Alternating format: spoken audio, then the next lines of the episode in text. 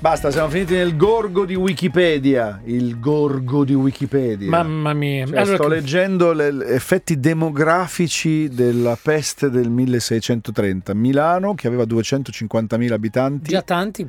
Già, già tantissimi. Tanti, ne sì. morirono 174.000 su Quindi, 250. I due, due terzi. terzi. Sì. Cioè, più di due clamoroso, clamoroso, clamoroso. Dove eravamo rimasti, Picozzi? Beh, eh, stavamo avvicinandoci a tappe forzate verso la colonna infame i due, le due vittime, Guglielmo Piazza e Gian Giacomo Mora. Eh, in realtà eh, c'è un'altra frase che ho trovato del Manzoni folgorante che potrebbe essere attuale mm, ed è questa che eh, la citazione che dice che il buon senso se ne stava nascosto per paura del senso comune mm. che trovo assolutamente geniale, cioè per cui l'idea che il buon senso mm. eh, venisse mm, letteralmente scavalcato. Di fatto in quel periodo tutto comincia con una munizione del viceré eh, spagnolo che scrive al suo collega, mm, la, la, ricordiamo che la Lombardia, l'Italia Nord era sotto la dominazione spagnola all'epoca, e che riferisce il governatore di Madrid di quattro soggetti che avrebbero unto eh, porte, stipiti, ingressi, androni, eh, provocando appunto malattie e poi sarebbero fuggiti senza essere identificati. E, questo naturalmente lascerebbe aperta una serie di domande, nel senso che, che, che che, che avrebbero... Cioè, poi oltretutto se quattro personaggi si portano appresso una sostanza in grado di provocare malattie, loro per quale motivo non si sarebbero ammalati? Chi, che cosa gliene... Però qui il buonsenso non c'era, però già da lì questa comunicazione comincia a sortire effetti eh, in Milano. Ad esempio c'è un turista che sta ammirando il Duomo di Milano, mm? si avvicina e naturalmente la prima cosa che gli viene Ed è Marchi Ramon! No, no. scusate, scusate. E la prima cosa che, che, gli viene naturale fare è quella di appoggiare una mano sul, sul marmo per... E facendo questo... E facendo massacrato di botte gli è andato... Ah, perché tutti pensano che lui sia l'untore. Ah, certo. Gli va anche eh, bene perché eh, lì qualche giorno dopo un vecchiettino ottantenne che è stanco della camminata fatta decide di riposarsi su una panchina, la prima cosa che gli viene naturale fare è con un lembo del mantello che indossa pulire, pulire. morto. Perché gli danno addosso? Lo, lo, lo, l'hanno ucciso a calci e pugni. Okay. Per cui eh, naturalmente Pazzesco. a questo punto salta fuori che anche nel Duomo di Milano qualcuno ipotizza che siano stati unti i banchi per cui viene chiuso il tutto, disinfettato, eccetera, eccetera. Ma questo non impedisce che il 21 giugno del 1630 eh, il buon Guglielmo Piazza, che è un commissario della sanità, cioè per cui è un funzionario pubblico, stia camminando, è una giornata piovosa, lui cerca di ripararsi eh, come può eh, per non prendere la pioggia, rasentando i muri e c'è una persona, una donna che lo vede alla finestra, si insospettisce perché ogni tanto quest'uomo rasenta i muri, tocca con la mano il muro. Aia. E lì comincia tutta la storia perché naturalmente eh, la eh, denuncia viene raccolta, qualcuno va a controllare e non lontano dove la donna aveva visto il, eh, piazza viene notato un grumo di grasso appiccicato al, al, muretto. E questo è naturalmente senza sapere che cosa si tratti, non voglio neanche entrare nel merito di che cosa avrebbe potuto essere quel grumo di grasso, è sufficiente per dare via ai sospetti e per arrestare Giacomo Piatti. E questo lo ascoltiamo nella seconda parte della Direi scheda? che andiamo, possiamo andare nella e seconda allora parte. Vi portiamo con noi nella Milano del 1630. Piove forte a Milano e sono le 8 del mattino quando una vedova di nome Caterina Troccazzani vede dalla finestra il commissario di sanità Guglielmo Piazza camminare rasente al muro che costeggia la strada, toccandolo ogni tanto con la mano. Lo scorge anche Ottavia Persici Boni. Aveva una carta, dirà al processo, sopra la quale mise la mano dritta che mi pareva che volesse scrivere, poi vidi che levata la mano dalla carta la fregò sopra la muraglia. Le due donne spargono subito la voce che si diffonde incontenibile. Si cercano le prove dell'unzione e su un muro non lontano dalla bottega del barbiere Mora, all'altezza di un braccio e mezzo, viene trovata una traccia di grasso giallo. Il buonsenso farebbe pensare che non c'è nulla di strano a costeggiare un muro per ripararsi dalla pioggia e che un criminale deciso a compiere un gesto infame non lo fa certo alla luce del giorno. Ma sono tempi, come disse il Manzoni, in cui il buonsenso se ne stava nascosto per paura del senso comune. Così, il giorno successivo, il capitano di giustizia esamina la scena del delitto, interroga le due comari e ordina l'arresto di Guglielmo Piazza. Poco importa che l'ispezione della sua casa non riveli la presenza di ampolle, vasi, unti, denaro o di qualunque cosa di sospetto. Condotto in carcere, Guglielmo Piazza viene interrogato dal giudice, incalzato, risponde di non aver fatto nulla e di non sapere nulla, eppure il magistrato è convinto stia mentendo e per questo ordina che venga torturato. Protesta Guglielmo, invoca Dio e San Carlo, urla dal dolore, ma non può denunciare nessuno per il semplice fatto che non ha mai commesso alcun crimine.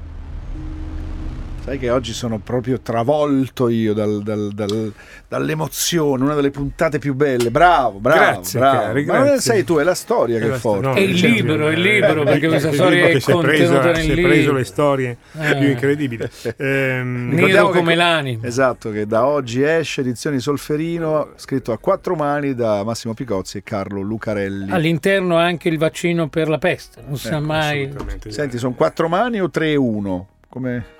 Qu- quattro mani. 50 Due, due? due, Due, Due e due. ok. Ehm, eh, allora, diciamo che tutto sommato il nostro Piazza resiste eh, alle torture, resiste Guarda inizialmente. che era in tv che si è visto di no. L'hai Ma- fatto. si è visto un no e vabbè. Ma avete conto sul fatto che c'era una, Sì. una telecamera che era soltanto su di me mi lanciava messaggi. Comunque, comunque, Sì. Ehm, Colpa mia. Massimo, hai resiste- caldo? Hai acqua? Eh, No, assolutamente. Eh, resiste al primo interrogatorio sotto tortura il, il buon Piazza, ma in realtà al secondo tentativo dice eh, io non ho fatto nulla, però ditemi voi che cosa volete che confessi, che farò tutti i nomi che desiderate. Eh, sti bastardi, oltretutto, ho scoperto una cosa, che la tortura della corda ne abbiamo già parlato, eh, che era quella per cui tu eh, venivi, le- ti venivano legate le mani dietro la schiena, poi venivi agganciato a una, corru- una carrucola Che ti tirava su. che ti tirava su e poi ti lasciava cadere all'improvviso per poi bloccarti, quindi ti sfogava le spalle. Eh, sti bastardi che erano amanti della tortura, tutti li metto tutti, cosa facevano alla fine della giornata? Eh, ri- eh, rimettevano a posto le spalle, cioè componevano la lussazione. Mentre, eh, in modo che, mentre invece voi sapete che le lussazioni, la clavicola, se vengono trattate immediatamente si fanno sì male, ma se invece però tu lasci eh, non trattata una, una lussazione, la muscolatura intorno va in contrazione, va in contrattura e quindi a questo punto è, devi è- è farlo in anestesia, perché Certo. è difficilissimo. Ecco, con, eh, con Piazza in realtà decidono che al termine della seconda giornata gli fanno passare tutta la notte con le spalle completamente slogate, per cui quando poi ritorna sotto tortura confessa e dice che c'entra anche il barbiere ehm, che, che- che è lì eh, accanto, Gian Giacomo Mora.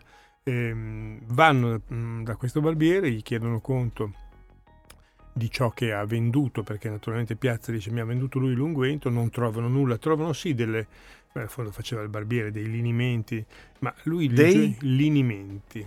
Eh, Ma dove l'ho trovato? Un programma che usa la parola linimenti. Mm, in Tra l'altro la prima volta faccio che la- fatica a trovarne una Che, non, Di- che vada di- bene lo stesso. ok. Linimenti.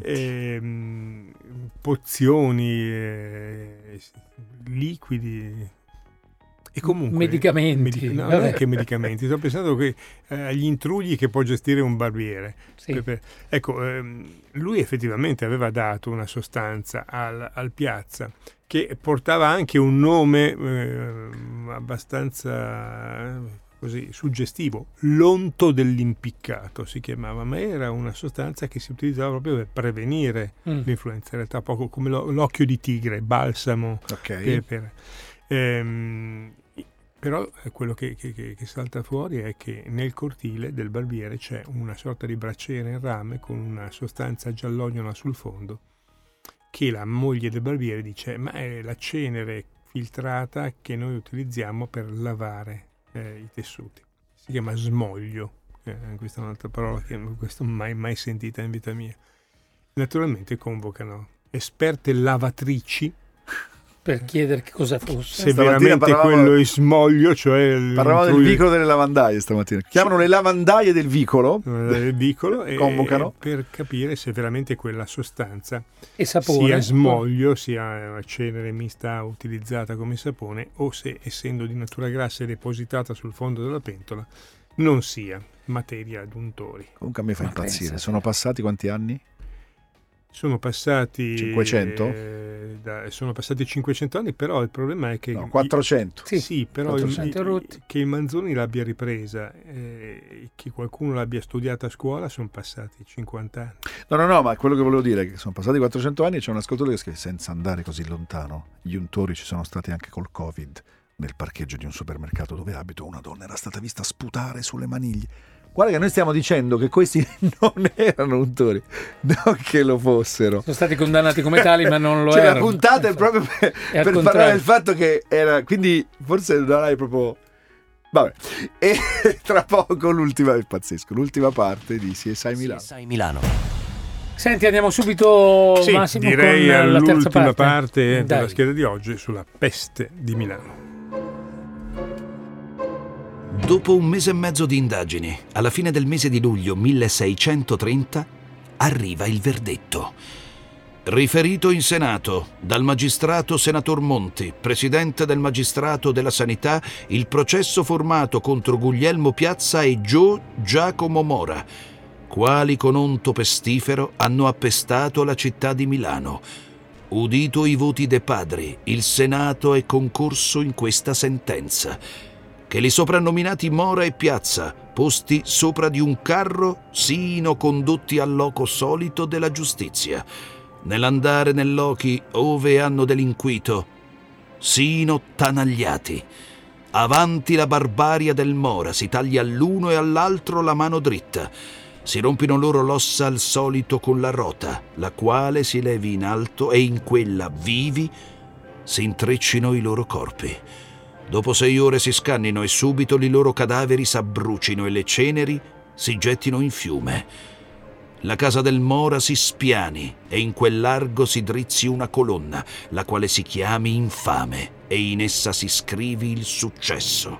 Né ad alcuno sia permesso mai più riedificare detta casa. Si dia satisfazione a creditori di detta casa de beni de condannati e non bastando siano satisfatti del pubblico. Li beni di detto Mora e Piazza si confischino. Il modo di condurre costoro alla morte sii questo. Vadino avanti due banditori, li quali palesino al popolo la cagione della loro condennagione e tormentosa morte. Vi sia guardia sufficiente, a ciò non nasca qualche tumulto nel popolo e al medesimo fine si sigillano le case dei sospetti si getti un bando che ciascuno stii in casa e si guardi. Il loco ove si doverà fare la giustizia si circondi con cancelli di legno, i quali a ciò non possino essere unti con l'onto pestifero sino da uomini apposta guardati. Sopra il medesimo loco si formi come un'ombrella, a ciò i religiosi con minor disagio possino assistere a giustiziati e del tutto s'avvisi il vicario di giustizia. Chiaramente nessun tipo di analisi anche rudimentale poteva essere fatta su quelle sostanze per capire se fossero No, davvero. hanno, chiama- hanno chiamato degli esperti. Eh, però Cioè sia donne che di mestiere Gli esperti delle lavandaie. Sì, Ecco ma poi hanno prima hanno chiamato anche alcuni ecco. soggetti che- legati all'università in realtà non ho mai visto. eh, ma eh, di fatto la condanna su questa sostanza avviene per il fatto semplicemente che i testimoni chiamati a, mm, o gli esperti chiamati dicono non abbiamo mai visto una sostanza simile.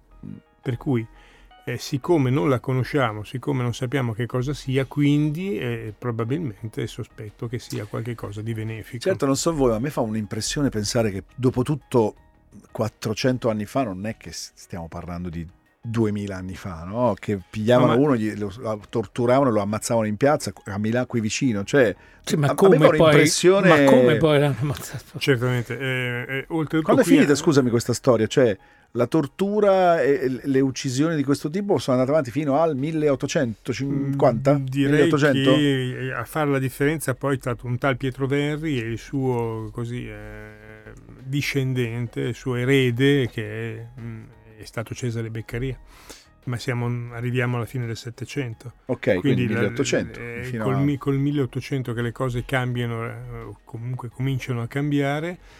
Detto questo, peraltro, in alcune situazioni il sospetto che si ricorra alla violenza e alla tortura per ottenere confessioni c'è ancora. Ah, no, no, certo, certo, come no, chiaro, di chiaro. Guantanamo piuttosto. Però che... le esecuzioni in piazza, diciamo. Eh, ma questo poi è particolare perché se avete notato c'è questo allestimento per cui c'è anche una attenzione all'ordine pubblico, per cui si mettano anche dei, dei, gendarmi a stare attenti che non ci siano dei tafferugli, per cui del linciaggio da parte di...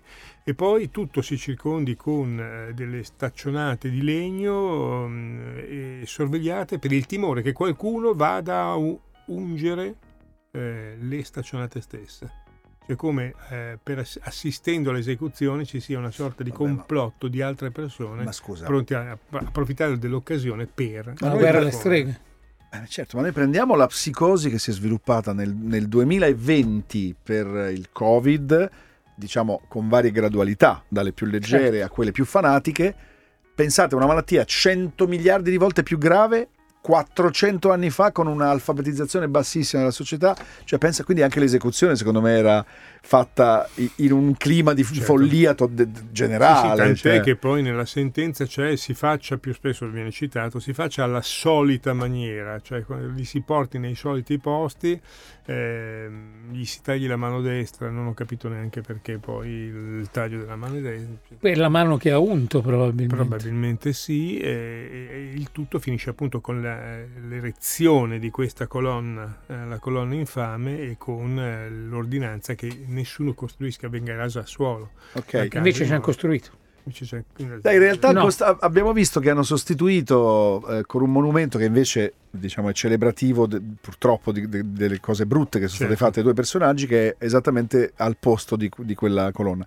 E la via dove c'è la colonna è proprio via Gian Giacomo Mora, ovvero dove c'era quella colonna si decise di dedicare appunto la via alla, a una delle due persone che furono uccise ingiustamente. Ecco, questo si riallaccia per concludere questa puntata sì? a un'altra storia che, che, che, abbiamo raccontato in questo libro, che secondo me è una storia che, di cui sappiamo moltissimo, eh, ma non nei dettagli, che è la storia della monaca di Monza.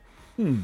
Che eh, noi sappiamo che la monaca di Monza a un certo punto eh, viene presa da insana passione per un uomo con cui genera un figlio, quello che non sappiamo, io quantomeno non sapevo prima di lavorarci sopra e di studiarci, è che eh, il, il, Giacomo Osio, che è il fidanzato, eh, per così dire, della Monaca di Monza, in realtà quando vengono scoperti due, fa una strage, comincia, cioè tutte le, le, religiose che erano state testimoni di questo rapporto, di questa relazione, vengono uccise, uccisi i bambini, eh, fino a che alla fine Giacomosio si presenta braccato, va a Palazzo Isimbardi dal suo caro amico dicendo proteggimi tu e questo lo fa uccidere, lo mura in una nicchia di Palazzo E anche questa mura storia anche la trovi nel libro Nero certamente, come l'anima in uscita eh, oggi per Solferino di Massimo Picozzi e Carlo Lucarelli scritto a quattro mani 2 e 2? Sì. Certamente.